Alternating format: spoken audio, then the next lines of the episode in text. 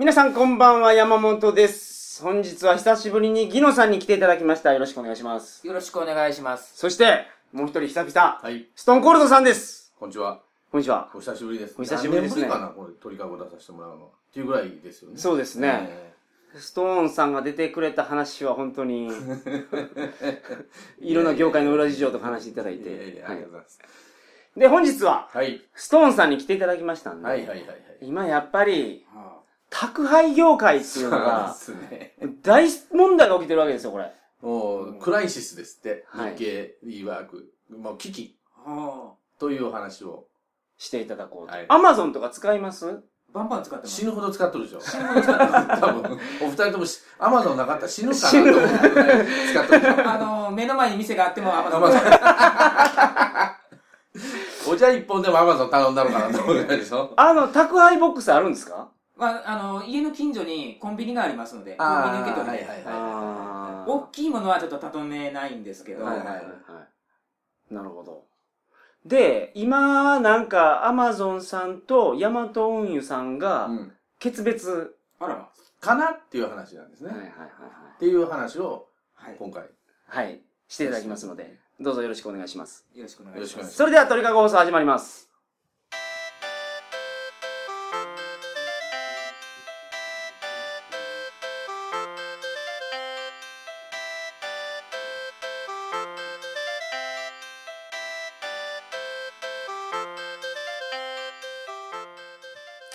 改めましてこんばんは鳥かご放送第479回をお送りします番組に関するお問い合わせは info.tkago.net info.tkago.net までよろしくお願いしますよろはい、しくお願いします。いします。今日はお酒飲んでないからもう滑舌が フル回転や すごいですね。もうしっかり喋れて。お願いします、はい。あの、まあね、もう業界通なんですよね事情通。事情通、事情通。そそういうことにしといて。ください。っていうか、はい。皆さん、あのね、アマゾン、もう、そうですね、数年前からもう、大成長じゃないですか。昔は CD と本ぐらいなもんで、うんまあ、本屋行ったら、本買うところでしたアマゾンそう。そうそうそう。えっ、と、本屋に売ってない本が欲しい。はいはいでも、本屋に頼んだら2、3週間かかるし、うんめんどくさいしっていうので Amazon が出てきて、あまで CD も、マニアックな CD も売ってるっていうんでスタートしてたのが、今や何ですか？もう、お茶は、え、ペットボトルのお茶、全部ある何でもあります。すごい本当にある。ほんで、今、アマゾンプライムをすごい推してるじゃないですか。はで、僕あの、仮面ライダーアマゾンズを見るために Amazon プライム入ったんですよ。入ったんですい。よ。あら。あの、30日間無料で入れるっていうので。で、アマゾンズ終わって、シーズン1、シーズン2も終わって、他にもいろいろ番組あるんですよ。そう。あの、有名なドキュメンタルね。あの、松本はいはいはいはいはい。地上波でやれんやつうをん結構やってるのが面白い。あの、攻めと、攻めた番組が、もう、どんどんどんどん出てくる。で、あれも、えっ、と、年間3000、4000円弱ぐらいですそう安いんですよめっちゃ安いんで、その、Hulu とか、うんネットフリックスよりも全然安い。うん。あれだって1ヶ月3000円とかですか？そうそう。2、3000円でしょ。そうそうそうそう。それが年間でそれぐらい値段なんですよ。で、その Amazon プライムに入ってると何が特典あるかまあ、ビデオ見れるのもいいんですけど、早く来るんですよ、物が。3000、年間3000円ってことは、えーっと、月3、400円ぐらい。で、めっちゃ早く来る。翌日来る。翌日来る翌日。東京やったら頼んだ日に着くことありますからね。名古屋でも、名古屋で夜、こう、僕も、こう、ね、携帯に寝て、あ、これ欲しいなと思って、ポチッと押す。夜ですよ、11時頃ですよ。ポチッと押すじゃないですか。その日、翌日の夕方には名古屋でも到着するんですよ。へすごい早い。え。で、アマゾンプライムに入ってるとそれができますって言うけども、じゃあアマゾンプライムの3000ごときで、はいさ年間3000ごときで、そんなめちゃくちゃなサービスが年がら年中受けられるかったら無理なんです。アマゾンの理想はけどあれらしいですよ。うんそろそろウーロン茶頼もうかなってあそうそうそう押した瞬間にピンポンってくるらしいですよ。もう予測してましたと。あなたがそろそろウーロン茶買うタイミングでしたっていう、もう押した瞬間に来るっていうのが理理想想らしいです。あで、アメリカではドローンを使って、うんその庭にポトンと落とすというのをやろうかなってしてるのが、なんだけども、じゃあ今、世の日本でね、日本で何が起こってるかって言ったら、ヤマト運輸さんが、もうできませんって言いかけてるんです。っていうのは、あれ一番最初に言うたら労働組合なんです。うん。労働組合、ヤマト運輸の労働組合ってヤマト労組って言って、えっ、と、運輸労連やからあれは、連合なんですよ。はいはい。連合系なんで、しっかりした、わけのわからん労働組合、ち弱小労働組合でもなければ、はい共産党系のもう、あの、先進的な労働組合、まあ、ちゃんとした中道労働組合なんです。でも残業代払ってなかった。払ってない。で、それをまあ、企業側のはい。論理も分かりつつ、うんうん労働者の、えー気持ちもやりましょうっていうのは、その、まあ、中途、まあ、よく言えば、まあ、中途半端なんで、あの、悪く言えば中途半端なんですけど、そういう労働組合が、もうできませんって言い出した。うんそれはなぜかって言ったら、今、運送会社何が一番問題だったら荷物でもなければ、車でもなければ、人がいない。本当に人がいない。で、アマゾンって時間帯を4つぐらいに区切ってるじゃないですか。はいはい。4つか5つ、まあ3つか4つか忘れたけど、そうするとその時間帯に、ヤマト運輸の理想は、午前中の人、午後の人、夜の人って3人雇えばいい。で、10、まあ変な話ね。15万、15万、15万ぐらい払えば、45万、えー、50万ぐらいかな。払えば、はいはい55万ぐらい払えば、3人に払えばいい。ところが3人集まらないから2人になりました。うんそしたら10時間、10時間、うんまあ20時間の間に仕事させる。で、今度は1人しかおらんようになってしまった。ね。人がいないのが問題なんですか？で、人がいないのが一番問題。だから配達ができない。うんでも配達せえと。うんで、アマゾンは、アマゾンのきついのは配達指定日があるじゃないですか。はい例えば、えっ、と、今日出して、はいはい明日つけるっていうのがアマゾンの売りなんですよね。うで、その日につけささなあかんわけです。しかも時間帯を指定してくる。ん。なるほど。となると、その時間帯に運転手がおればいいけども、はいはいはいはい。いや、もっと言えば、その時間帯に集中されたらうん困るわけですよね。ですから、運転手がいないから配達ができないっていうのが今の現状。うんそうすると、それでもやらせると。はい。運送会社としては。ヤヤマトとしては、一旦受けたからには、どんどんどんどんやらせると。ところが、現場はもう疲弊してくるわけです。はいはい。飯も食えない。寝る、寝る時間で帰る時間もめちゃめちゃ、朝ももう朝6時頃からやってるっていうのが、いや労働組合がこれはいかんから何とかしてくれと。労働組合がお願いしたのは、総量規制をしてくれと。はいはいはい。要は上限こんなに配達できませんと。はいはいはい。だから、労働組合としては上限規制をしてくれと言ったんだけども、まあ、これはあの言ってるとか言ってないとかありますけど、で、ヤマト運輸はそれはできませんとは言わないから、はい。じゃあどうしたかと。運賃値上げに行きます。あー。運賃値上げして総量規制。大ニュースになりましたよね。でヤマトが値上げするっていうのは総量規制になるだろうというふうに踏んでるんですけども、もっと言えば、ヤマト運輸のサービスって言ったら、うん他が真似、まあ郵便局は一部やってますけど、まず真似できないサービス。もう構築してしまったわけ。素晴らしい。もう確か、でも、俺、あの、我々の運送業界から見たら、10年前、もっと前から言うてる人は言ってんけど、これは自分で自分の首を絞めるようなやり方をしてきてる。サービスレベル、要は客の満足度をどんどんどんどんどんどんどん自分らで上げていったわけなんです。自分らで上げていって、昔々やったら翌日掴んで、まあ明日来るかいな。うん、待てたのが、もう待てない人ばっかりになってしまう。そう、ね、それを誰がしたかっていうと、ヤマト運輸が、私どもがやります、やりますで、どんどんどんどんこう上げていったわけなんです。はいはい、で、その間、みんなこう、まあ、鳥のお落ちてった業者あありますわ。でも、それはそれでややってるんですけど、ヤマト運輸だけ、まあ、佐川急便もそれと一緒になって、ぐーっと上がっていったんですけど、今度は佐川急便が降りたんです。何が降りたった？アマゾン断ったんです。できない。こんなサービスもうできない。翌日着。で、しかも、運賃が高いわけじゃないんです。1個180円という噂もあります。都内はもうちょっと高いという話です。そんなに安いんですか？で、仮に、そのね、うんすごい日本のサービスでびっくりされるのが、海外は再配達ってほとんど有料なんですね。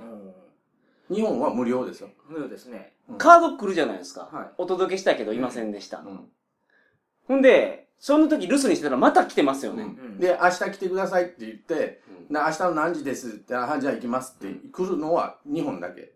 だけらしいです。それはやったのはヤマト運輸だけ。それまで郵便局は不在票も入れないし、持ち帰って、取りに来いっていう、もっともっと俺らがちっちゃい頃は、駅まで取りに行ったんですよ。荷物来ましたよって電話かかってきて駅まで、なるほど国鉄の駅まで取りに行ったんですよ。うん米担いで、うちの親父が米取りに行ったよそういう時代だった。そはいれがヤマトが宅配を始めたんですよね。で、まあ、ヤマトが宅配を始めた理由ってのはちょっとここは置いときますけど、それをヤマトが儲かったもんで、しかも宅配っていうのは、他の今は、あの、やっとる小流流、トン単価、要はキロ当たり単価が異常に高いんです。他の車なるほど、なるほほど。普通の運送会社だと、1トンコンテナとかを何枚敷いそうそうそうそうそうて、で、えー、トラック1台につきうんうん何トンまでとかいう規制があるから、いっぱいにできなかったりするんですよね。だから、仮にね、トン2万円で、えー、10トンつったら20万円かな。はいはいはいところが、ヤマト運輸はその5倍ぐらいです。なるほど。4倍から5倍ぐらいのトン当たり単価の荷物が入ってるんですよ、あのトラックの中に。けど、トン当たり単価やけど、それも、その代わり、そ細かく全部そうそうそうそうそう。配らないかんから。山本さんから500円、技能さんから500円、俺から500円で1500円でしょ、はいはいそれを、このちっちゃい封筒みたいなんで1500円もらえる。まあそこまで、まあ段ボール箱1個で1500円ってまずないんです。で3個で1500円ってない。だいたい1個2、300円ですわ他の運送屋がやっとるの。っていうのをやり始めたんで、これは儲かると言って、昭和50年からヤマト始めたから、60年代前後に、宅配、えっ、と、動物戦争っていうのが始まった。ど、あ猫、ペリカン、えー、血だらけの犬もいましたね そう、血だらけの。犬、熊、えー、カンガルー。熊？うん、小熊、ミーテスさん。そんなんあったんですねあり。ますあります。で、えー、カンガルー、パンサー、えー、飛脚もいますよ飛脚。飛脚動物に入れてるのか分かんないけど。だから、俗に運送屋のぼ動物戦争っていうのが始まって、はいはいはいそういう宅配がみんなにうわっと儲かるってやり始めたんやけども、ヤマト運輸はそれをさらに上を行って、要は営業所の数をうわーっと増やしたわけなんです。はい。だから、全国自社で配達します。うん同じ、で、自社でなんで配達でするのが一番いいかっていうと、その他の業者は委託会社をいっぱい使ってるんです。うん、で、ヤマト運輸は自社でやります。全部じ、だいたいヤマトの運転手が来るでしょ？はい。あの、緑の帽子かぶって、ヤマト運輸さんの、うん。なんでか、一番の理由は、運転手の教育が統一できるか。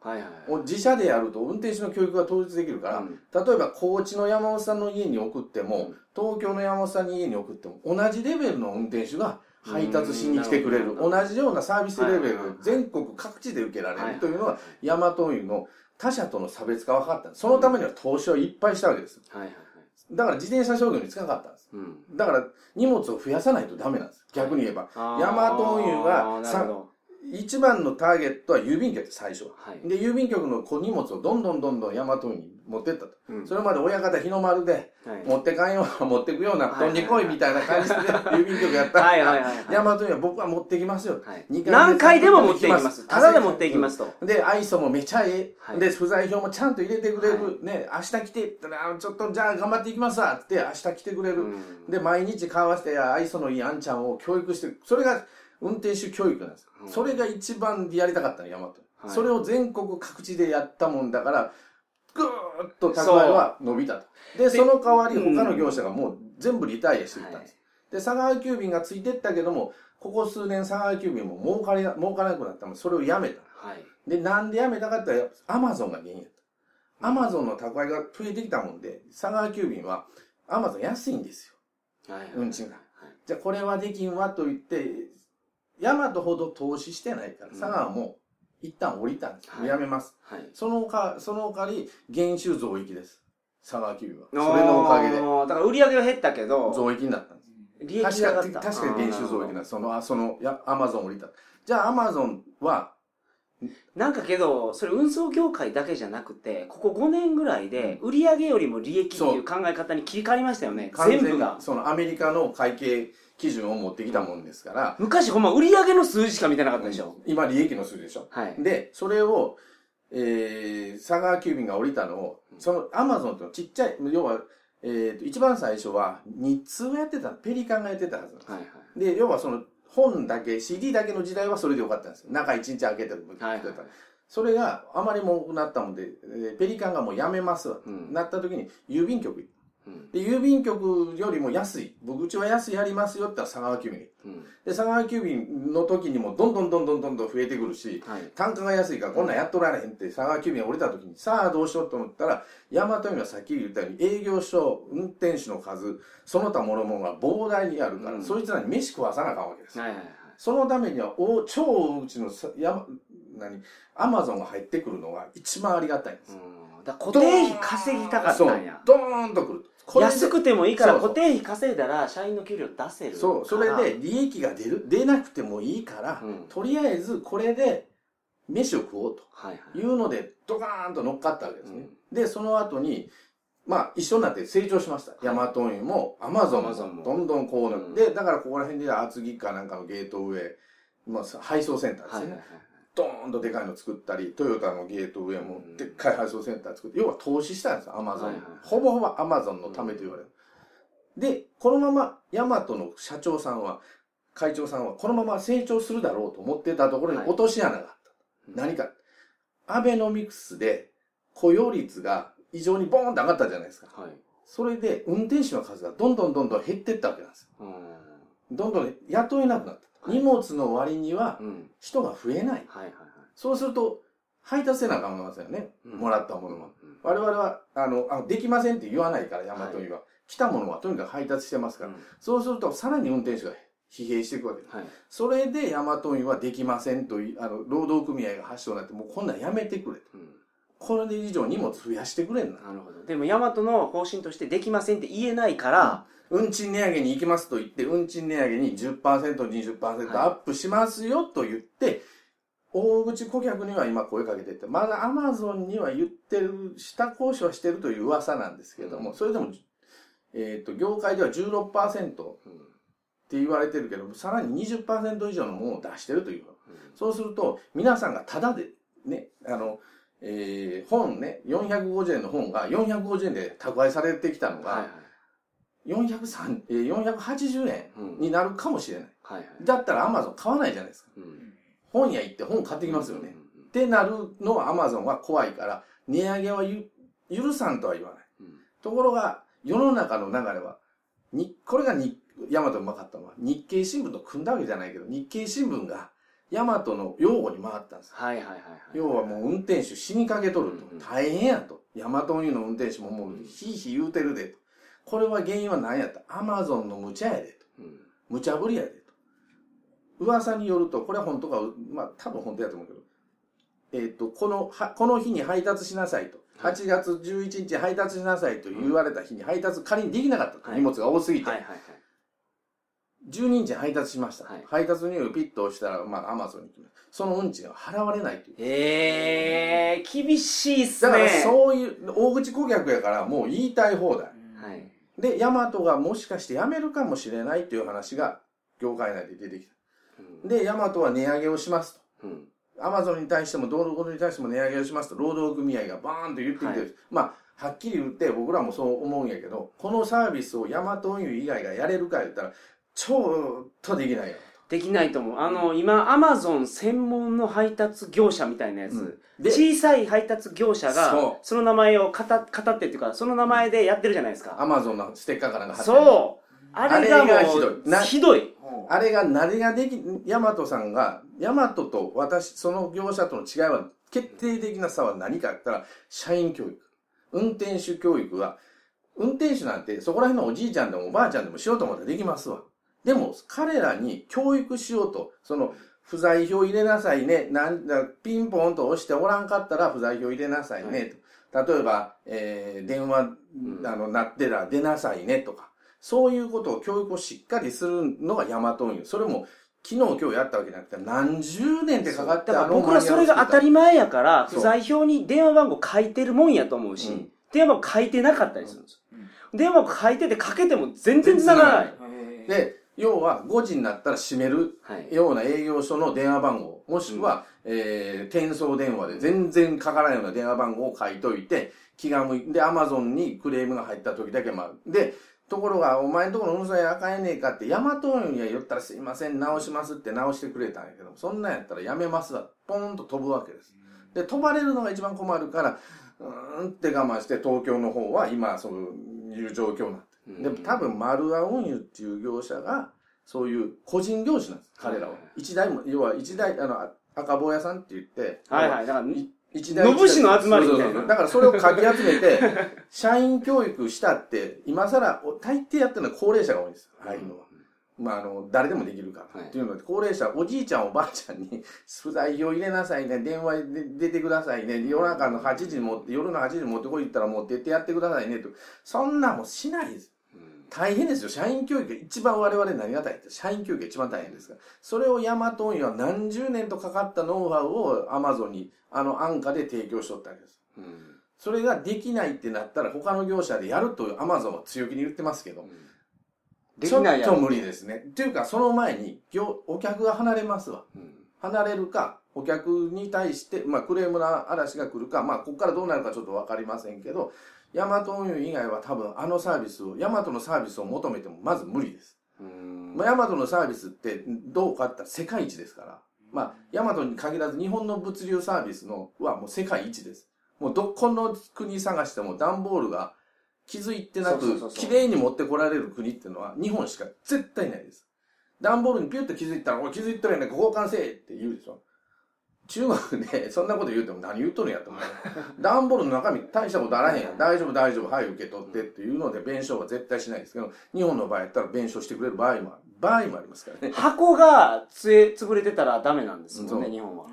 で、箱の角打ちもダメでしょで、箱がこう破れとって当然ダメでしょ、で、中身はセーフなんですよ。全部セーフなんだけども、中身のもんは良くても、その箱が潰れとるだけでダメ。それは別に山田さんに限られません。他の他運送会社もそうなってます。だから今苦労してるのはそこなんです。ヤマトの決算はどうなんですか？ヤマトの決算赤字ですね、今回。えー要は、あのなんや追加払いしてるんですよ。えー、残業代の追加払い。あ、それでですか？それで赤赤字になった。で今からも残業はもう払っていかないちゃんと払わなあかんし、追加残業一人、多い人で何百万とか言ってますわ。うん。で、500億使ったんかな、えーぐらい使ってるっていう話なんで、利益の半分は持ってったと。うん。で、それで、まだ足らんっていう話なんです。いろんな人が入ってきて、いや、俺もっともらもらわなあかん、もっともらわなあかん。まあ、あれ何年間かって決まってるんですね、残業って、その過去遡れるのは。20年雇ってももう数年間しかさないんで、それぐらいしかないけども、それでもまだ足らんって言われたんで、もう一回追加するから今度は赤字に転落するやろという話になった。うんだからもう運賃値上げしか方法、生き延びる方法はヤマトはない。それか、運賃値上げするか、安いお客切るか、しか方法はない。で、切るかと言ってなると、アマゾンは切られるのが怖くて、そういう、今のおる、のぶし集団を集めようとしてるんだけども、はい。そのお客はもう待っとれんわけですよ。はい。もう待っとれんっていうか、その同様のサービスを受けたいと。うんひどい人はわざと不在票を入れさせるんです。何時って指定せずに。で、カード来るじゃないですか。はい。で、カードに電話して、えっ、と、明日の夜8時ね。だったら最初から8時で言うてくれやと思うわけですよ。ところが、もうわざと入れさせる人何人もおるんです。で、8時、8時に行ってピンポンって、あ、ごめん、今日は忙しかったら来まへんわって人もおるんです。うんほんまそれ、切れるでしょうね。うんだからもうめっちゃ忙しい。あの、これはヤマト運じゃないけど、佐川急便の運転手がもの、YouTube でね、防犯カメラで撮ってたやつ。あれはわざとやったっていう噂、業界内ではわざとやったあれは。うん、撮らしとる防犯カメラじゃなくてね、望遠で撮っとる。はいで、佐川急便もやめるつもりやと。いう、もしかして、これは推測ですからね。まあ、それさすがに推測でしょね、投げてもうボッコボコにしとるでしょ。あそこまではやらんと。うん俺や、みまあ業界、ぼ我々の運転手は捨てる。それだけ。はい。荷物には恨みはないからやけど、もうポインと捨てて、そのままピュッと、そんな殴っとる暇があったら違う仕事をすると。その代わり捨てるっていうのはほとんどですから。捨てて、捨てるように置くっていう意味ですね。うん、もう、もう、ポーンとそこら辺に捨ててると。それから玄関前に置いといて蹴っ飛ばしとくとかね。まあまあ、それは、あれ、取らしたんじゃないかっていう我々の、でも、うん運転手全員気持ちはわかると。うんもうイラッとすると。もう行って、で、あの、なんやったらおばあちゃんにね、私どもも、まあそういうやって、ひどいのは、例えば、えーうちの、まあこれも業者さんなんですけど、うん聞いたら、ピンポーンと押すじゃないですか。はい今カメラついてるんですよね。はいで、カメラって録画してるんですよね。はいで、ピンポーンと押して、音も録画してるんですよ。ってやったんですよ。はい。いないです、不在から。はい嫌な顔して帰ってったらクレーム入ったんですよ。下打。ちした。下打ちしただけでククレーム入るんですよ。ほんで、それを社員教育してくれってくるんですよ。いやいやいや。で、ピン、もう一つだったらピンポーンって鳴らすでしょ。で、おらんなって、こう、玄関と横がまあ庭やったんですよ。庭の方ちょっと覗いたんですよ、運転手が。あおらへんのかなで、あおらんわって。入ったわけじゃないですよ。はい帰るでしょ。覗き見した。っていうクレームが入るんです。これはやっぱ南春夫が、おお客様は神様ですって。あれを言ったのがもう脈々と、あ日本人の心に残って神様やと思ってる人が多いんでしょうね。ねもう僕もなん、そういうのでクレームにもうね、夜中に行ったりね、うんなまあ、1時間ぐらいおばあちゃんに説教食らったりね、うん電話でクレ、電話のクレーマーが一番めんどくさいですね。本当に。そう、1時間半ね、もうルーティンですよ。そう、同じことを言いますもんね。で、まあまあ、だから宅配業者っていうのはもうお客さんが一番わがままなんです。はいはいだからそれにもう慣らされてきてるから、それ以上のもんを今受けますかったら無理ですよ。でも、ヤマトがお客様を、甘やかしてしまった。我々から見たらね、業界側から見たら、もうあれやめてくれと。ヤマトそこまでやってくれんなと思うけど、さらにさらに、ところ、なんであれができたかっていうと、ヤマト運輸の会長さん、まあ、えー、宅配を作ったのは小倉さんっていう、まあ、創始者の、はいえー、3代目か4、2代目か3代目の人が宅配。で、今の、ホールディングスの会長さんっていうのは銀行の方なんです。はいはいってことは、現場にいたことはないんです。で、現場っていうのは、我々の運送っていうのは、景気が良くなると荷物は増えるけど人が減る。うん。景気が悪くなると人はおるけど荷物が減る。だから真ん中ら辺が一番儲かるんです。はいはいはい。儲かるというか安全なライン。ン。それを分からない、その苦労を知らない人たちが偉なるもんで、あれもやれ、これもやれ、それもやれってくるから、運転手がどんどんどんどん疲弊してくるわけなんですよね。それをまあ上手に現場の営業所の所長さんらはうまいこと隠してたんですけど、それがバーンと爆発してるのが今の状態。なるほど。いうのが今のやん現状ですね。はい。これで、僕やっぱもう一歩踏み込んで、これからどうなるのかの予測を立ててほしいんですよ。どうなるかっていうと、ヤマト運輸が多分このままできないとなると、うんその、えっ、とね、当日、翌日配達できる数が決められてくると思うんです。例えば、けど、アマゾンプライムめちゃめちゃ増やしてますよ。そうそう。だからバカみたいに増やすんで、アマゾンプライムお金は返さないかもしれんけど、アマゾンたまにこれやったら、翌日着きますっていうのと、2、3日かかりますっていうのとあるでしょ。はいはいあの、2、3日かかりますが増えてくるはずなんです。例えば、えー生鮮食料品もやりますって言っても、で、それかアマゾンが縮小するか、日本で。アメリカの会社なんて、やめたっていう可能性もなきにしもあらず。うんアマゾンだけに限定するとね。じゃあ他の皆さん、アマゾン以外の宅配物がどうなるかっていうと、あの、さっきギノさんが、えっ、と、コンビニに預けるって言ったでしょ、はいはいはいコンビニに預けるのも、コンビニはやめてくれって言ってくるんですそのうち。えーなんで言ったら、1個2個やったらいいっすよ。はい。あれが100個。置く場所ないですこれないでしょだから邪魔なんですよ、コンビニとしては。そうすると有料になるかもしれない。置くのに。それでも金払ってでもっていう人も出てくるから、送料制限が出てくる。だから今日、俺多分20年後ははいどうなるかわからないですけど、予想としてはここまでしか、今日の配達分、明日の配達分はここまでですってピシャッと締められて、そこから先は明後日以降ですというふうにやる可能性は出てくるんです。受付だけすると。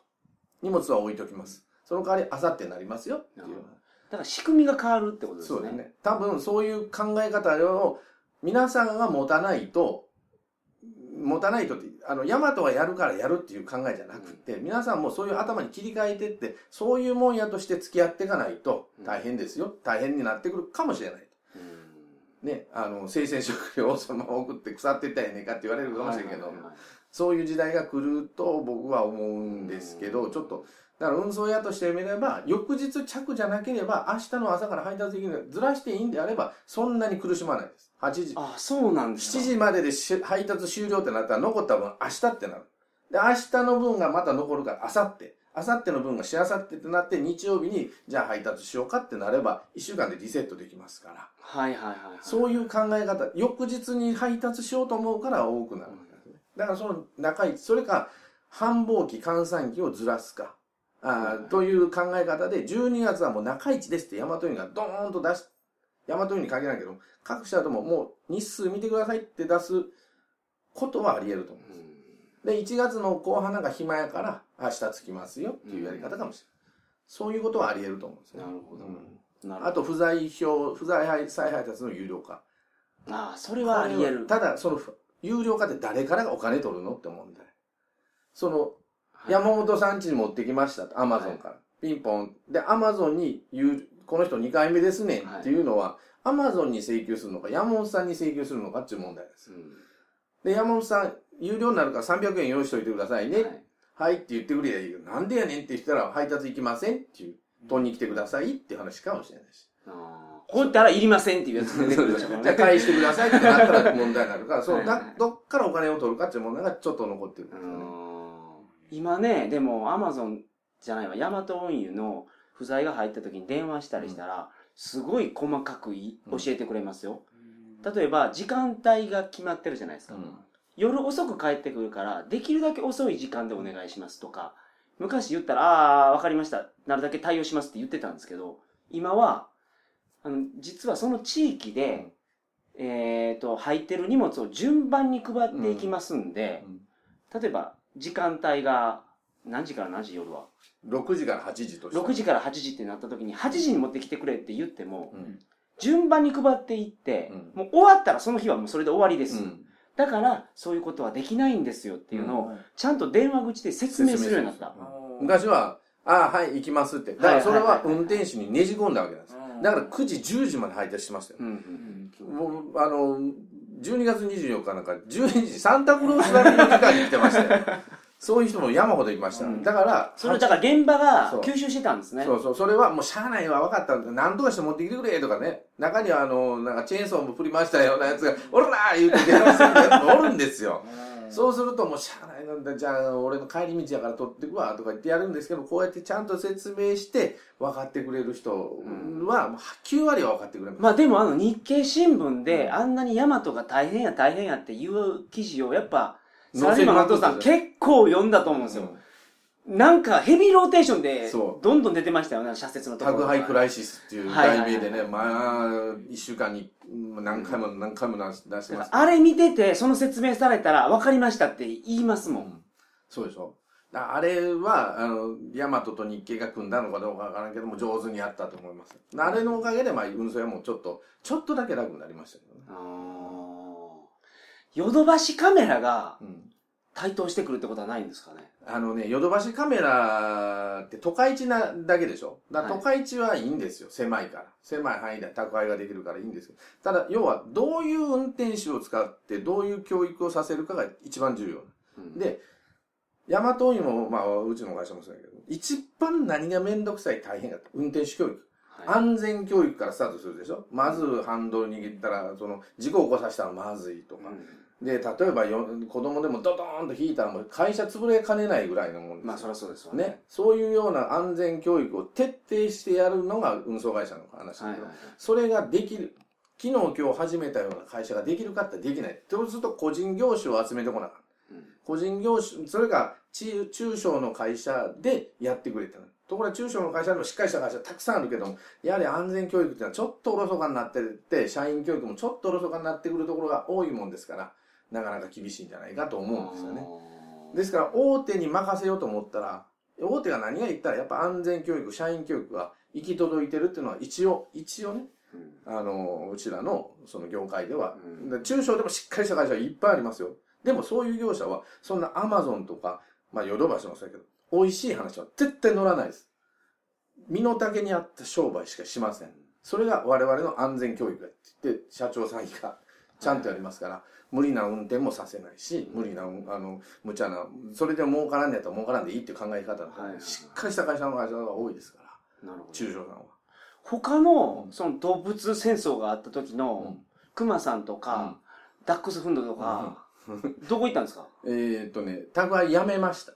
あうちもそうですけど、宅配やめました。やめて、省流、要は、企業から企業と、そのコンテナ会社に運ぶとか。そうそう。元から宅配の割合やったら数パーセントやったんです。うんで、宅配一本でやっとったんがヤマト運輸。ヤマト運輸もスタートは我々と同じ、我々ですから、そういうはいはい省流やる業者と同じところで、うんところが三越のその宅配やっとったんです。うんあの、もう昭和50年ぐらい。で、三越の岡田茂さんに切られた。はいはい。ヤマト運輸。それで、くもう、会社潰れるかもわからんと思ってやり始めたのは宅急便やっ宅急便っていう言葉はヤマトのそう、言葉らしいですね。だから魔女の宅急便ってあるでしょ、はいあれヤマト運輸のもんなんです。あだから黒猫なんや。ヤマト宅配便じゃないですからね。いや、魔女の宅配便じゃないですからね。はいはい。魔女の宅急便っていうのはヤマト運輸が提供、スポンサーになって、あれを、で、黒猫なんです。ジブリと組んだかどうか知らませんけど。はいはいはいはい。だからヤマト運輸っていうのはそういう意味でも、もう業界の革命、世界中探しても、フェデックスとか、いろいろありますよ。UPS とか、宅配、や、いっぱい、あの、アメリカでもやってるけど、まあ日本という狭い国で、す隅から隅まで自社でやろう。それと同じレベルの社員教育をしたっていうのは、あの会社が最初でもう最後かもしれない。うんうんでもこれ、ね、ヤマトの動向によっては、アマゾンが本当日本、売買っていう可能性はないと、縮小してくる縮小するとと可能性はないこと困っちゃいますよね。困っちゃう人いっぱい出ますよ。はい。うん、だから今のうちに考えといた方がいいですよっていう。まあ、多分20年は持つんじゃないか。ただ、そのヤマトはやらなくても、さっき言ったように日数さえかければやれるんで。ただ、運賃180円はもうないと。やっぱそれなりに上げていかないと。ということは、物価価格が上がる。要は、自分が足運んで、イオンでも何でも行って、商品買ってきたのと、ぼーっとしていいうんね、に持ってきたものと同じ値段っていうこと自体が基本的にいかがなもんかという話なんですよね。って考えると、ぼーっとしてるみたいなものが50円高くてもいいから宅配してくれ。いや、もう私仕事忙しいから夜持ってきてくれっていう方が、そのサービスを受けたいってなったらそれはそれでいいんじゃないかなと思うんです。ただ、アマゾンの利益がどんだけ出とるか僕も見てないからわからないけど、はいそれをヤマトにどんだけ分配するんやって話がもう一つ。うんヤマトがめアマゾンがめっちゃ儲かってるんやったら分配して、そうやっていあの共存共用を図りましょうというふうにやってくれればいいんですけども、アメリカはね、そんなことは考えないですよそんな。ことは考えないと思います。だからもう日嫌な。本のカーメーカーとかは、まあ、値切っていきますけど、うんただ共存共栄をまだ考えてます。うんアメリカは本当毎年入札させてそ、う、そう。もう、うちにもう来るんですか？ら、アマゾン。アマゾン。当然やれません と。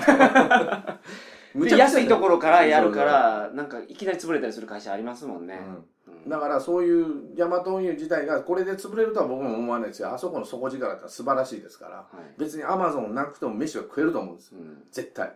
だから、ただ、皆さん、世の中の皆さんが、アマゾンの今のサービスを受けれるかって言ったら、5年、10年後、まあ、この景気がダウンしてきて、思いっきりダウンしてきて、人が、えー失業率がドーンと上がってきて、運転手が増えてくれば、ちょっと話は別ですけど、このままオリンピックに向かってはい景気がずっとアベノミクスでね、右肩上がり、あの、雇用が右肩上がりになってるうちはちょっとしんどいかもしれないですね。人が来ないから。そう。人の問題です。と、その人の教育の問題。うんその人の教育ってのは中小、中小というか、その個人業種、中小さんはなかなかお金かけられへんから、これはちょっと厳しいかなと。なるほど、うん。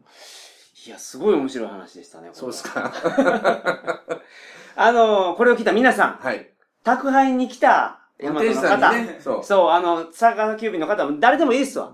笑顔でね、ご苦労様ですって言うようにしましょう。そうそうそう。そう。何やお前、ちょっと遅れたやないかとか言わない。電話してもね、お前のところの運転手どないやねん、そんなんやるなって電話言わない。言わない。そうみんなが笑顔でそう、ご苦労様です、いつも大変ですねっありがとうねて言うだけで、そう。世の中ヒットポイント回復しますようんそう。宅そう配会社もマジこれマジっすよ。マジで。それを思う。ニコッと笑ってくれてありがとうって言って印鑑ポンともらうのと、何時やと思っとんねんって言われるのと、そうもう全然違いますから。そう。だからちょっと遅なってすいませんって、まあええよ、忙しかったよねってポンと印鑑をしてね、帰らしてやってください。そう。で、レッチョ見た時もコメントは面白かった。そういう風に書いてくれたら、あ、コンテンツまた作ろうかな、面白いやつ作りたいなって勇気になりますよ。そうですね。iTunes レビューとかでもポロクソに書かれたら、ほんまなんで俺こんなことやってるんやろって思うもんね。そうですよね。皆さん、そう。人に優しく。そうはい。それ絶対自分に返ってくるからそう。。そう。ヤマト運輸の運転手さんに優しくしてやってください。ね。そうですね。ヤマトだけじゃなくて、佐川急便さっき見てもはい。ね。全部そう。そう。いろんな動物さんに優しくしてくださそうですね。うまくまとまりましい。た。はい。はい。どうもありがとうございあましたりがとうございました。それでは皆さんおやすみなさいませ。おやすみなさいませ。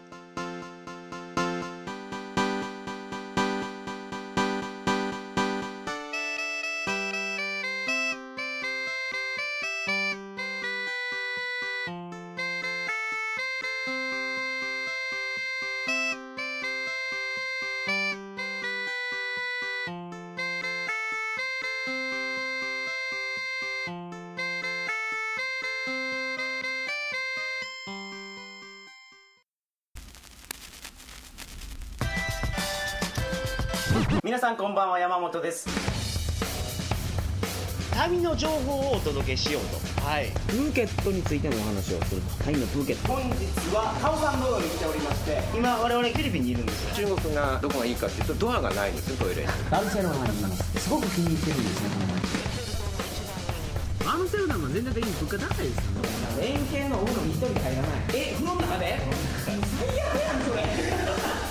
マジっすか？恐怖の女主人イバナには気をつける？サラエボ行ったらですね私はですねイバナハウスに泊まろうと。Please, Ivana House, come here, everyday Japanese my home. プロの集団員プロシルじゃああの国は禁止なんですか？できる現場はいい現場です。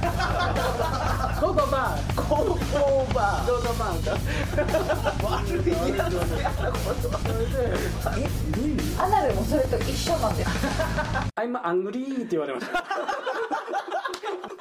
これね鳥かご放送に出たらいっぱい来るの女の子じゃ鳥かごライバルだからさクイズ大会をやりたいな僕も鳥かご放送の大好き